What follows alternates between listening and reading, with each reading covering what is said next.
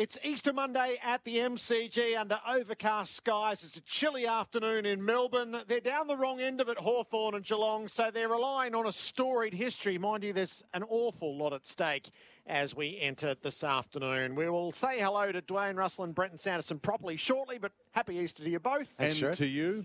Let's head straight inside the Geelong camp, shall we? Where James Kelly, part of the coaching staff, is with us. James, great to have you on AFL Nation. Happy Easter. Happy Easter. Thank you for having me.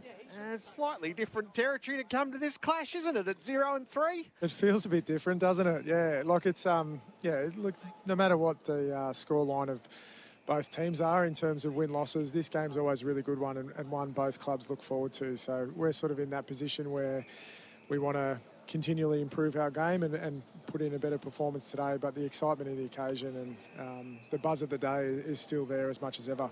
Has there been anything different, James, during the week? Just a session here or there, or a chat that, that reflects where the Cats are at at, uh, at zero and three? Oh, yes and no, mate. It's like to be honest, we're sort of um, we've looked at our game pretty closely, and some some things that we were getting really right and doing really consistently. We've sort of been in and out of the game a little bit in terms of those things, and a, a way of setting the ground up has been a little bit inconsistent. Um, so we've sort of addressed those bigger picture things and the basic parts of our game. We've focused on them a bit more. Um, we're still getting scored against more than we'd like to, so we obviously talk a bit more about defence, tie that in with the way we move the ball, make sure we're not tipping it over too easily.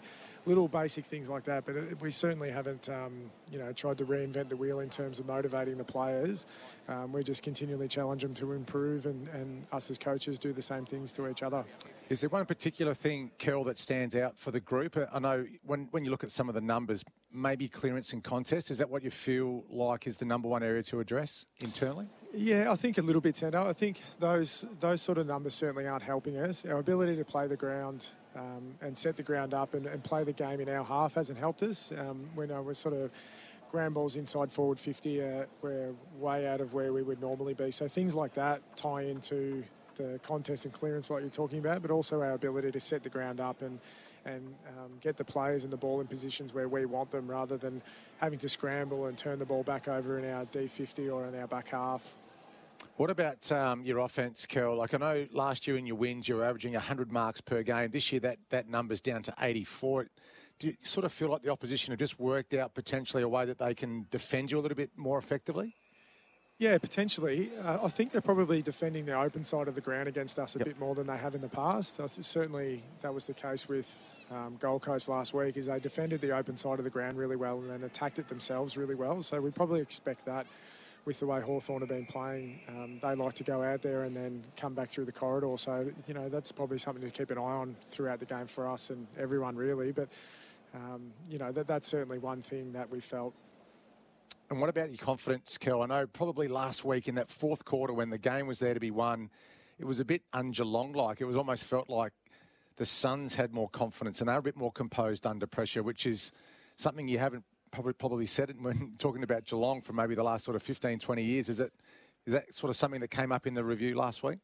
We, we didn't talk about it as much, Sando. The, probably the main thing we talked about is I, I reckon the scoreline probably flattered us throughout the game a little bit. Yep. Um, you know, especially in review, watching it back, I thought, oh, you know, the, the Gold Coast definitely played better than us for the majority of the game, and we probably spent more tickets throughout the game than we would have liked to or, or, ha- or wanted to, to be honest. Um, and then that sort of comes out in the, the late parts of the game. You know, you, you're scrambling all the time, wasting all your energy, not wasting, but, you know, spending a lot of energy in defence and you lose a bit of your composure and your power in and around the contest as a result of that. So, um, you know, all the things we've spoken about, the the stoppage, the contest, the set the ground up, the ball yep. movement, the marks, all of those things, when you're not getting those right, you sort of can't go to the well in the last quarter when you need to. So what's the chicken and the egg situation for you? You got blokes out of form, and if they're out of form, they don't do all those things you want them to do well. Um, but how do you get them in form without actually doing those things well? Individually, so you speak to them as a group, or do individuals need different massages in different ways this week? I think I think it's a bit of both. That's sort of the art of coaching, I guess. Is you know, um, coaching the the man and coaching the team is, is always a balance. And, and Sando know this really well. Is sometimes what'll motivate one player doesn't necessarily motivate another. And, um, you know, we want to amplify certain parts of our system, which might amplify our good players and the role players. You still want them to feel important. So I, I, I think where I sort of sit with it is there's a bit of individual individual responsibility with the players. Is um, you know a lot of the modern game is you have to have yourself ready. Um, mentally and physically to play the game. And, and, then as coaches, we want our team to be better than the sum of its parts. Um, we've got some fantastic players but we don't want them doing it alone. Um, the whole team has to be better than the sum of its parts, and we do that by staying connected and working with each other. And how you can help someone else set the ground up, how you can help someone else win the footy, give someone a bit better look inside 50, you know, create a little bit of extra space for someone else to take a mark. They're the sort of things that when that starts happening early in the game and everyone gets a bit of a lick at the ice cream, all of a sudden guys look great and are in form, you know, in the space of a quarter. So that's sort of what we'd be looking for. And what about today, Kel? How do you how do you beat Hawthorn? I know it's a very young side, and there's been a lot of list changes with them over the last 12 months. Have you, have you sort of found a, a game plan that, that you think can overcome Hawthorn today? I, I think um, one of the one of the great things about young teams like Hawthorn is they haven't quite figured out how to lose yet. Yep. They come and they play and they'll take the game on and they'll take risky kicks and they'll try to move the ball fast. They'll back themselves in to win the footy, which is the beautiful thing about young teams and the way um, Sam's got them playing. But with that, it does present an opportunity. We, if we sit back, um, don't defend, don't set the ground up properly, we're going to make them feel good about the way they play. Um, and we will be doing what I talked about earlier, where we'll be spending a lot of energy that we don't necessarily want to spend, um, energy we want to use in the contest. So uh, our ability to defend the ground really well will be a really um, important place to start the game and, and, just be really strong and powerful around the contest. And their small forward line, you, is, that come into consideration with selection at all? I know, you know, De Koning goes out um, and you get Kolodjashnij back, but is there anything different you have to do defensively come, coming against a, a forward line with, with hardly anyone above six foot today?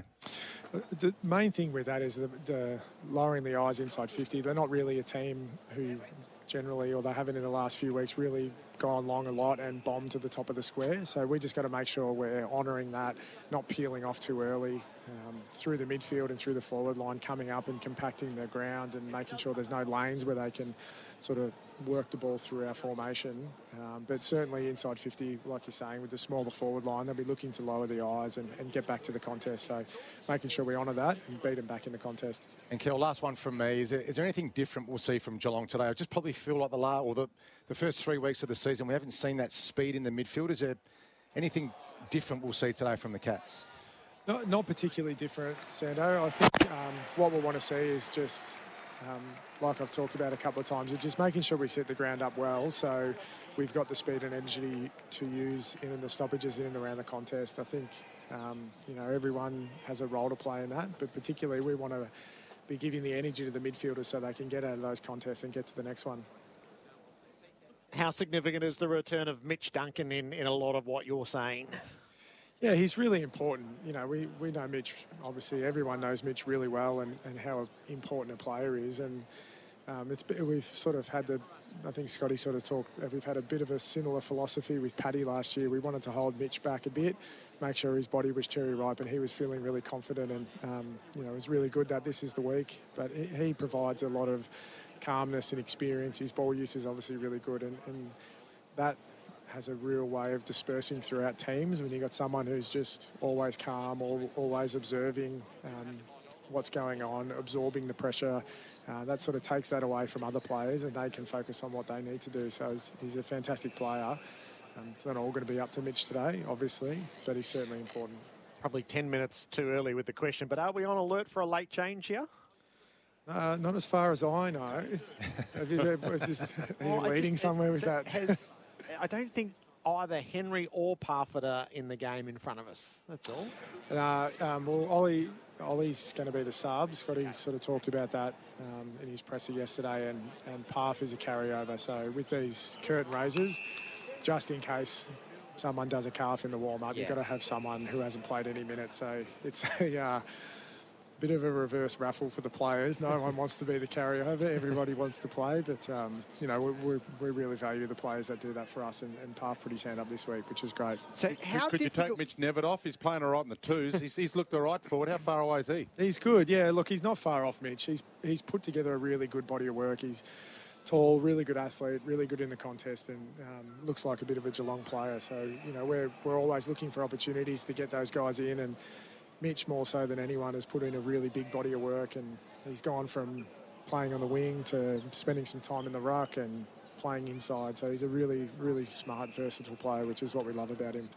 James, great to have you with us. Good luck for the afternoon ahead. Cheers, guys. Good call. James Kelly is one of the assistant coaches at Geelong. So that's the setup for how it's going to transpire from the Cats' perspective. David Hale, just a fraction earlier on from the Hawthorn perspective. AFL Nation is for elders for Australian agriculture. We'll get into it with Dwayne Russell and Brenton Sanderson next. This is AFL Nation, the pre-game show for Beaumont Tiles.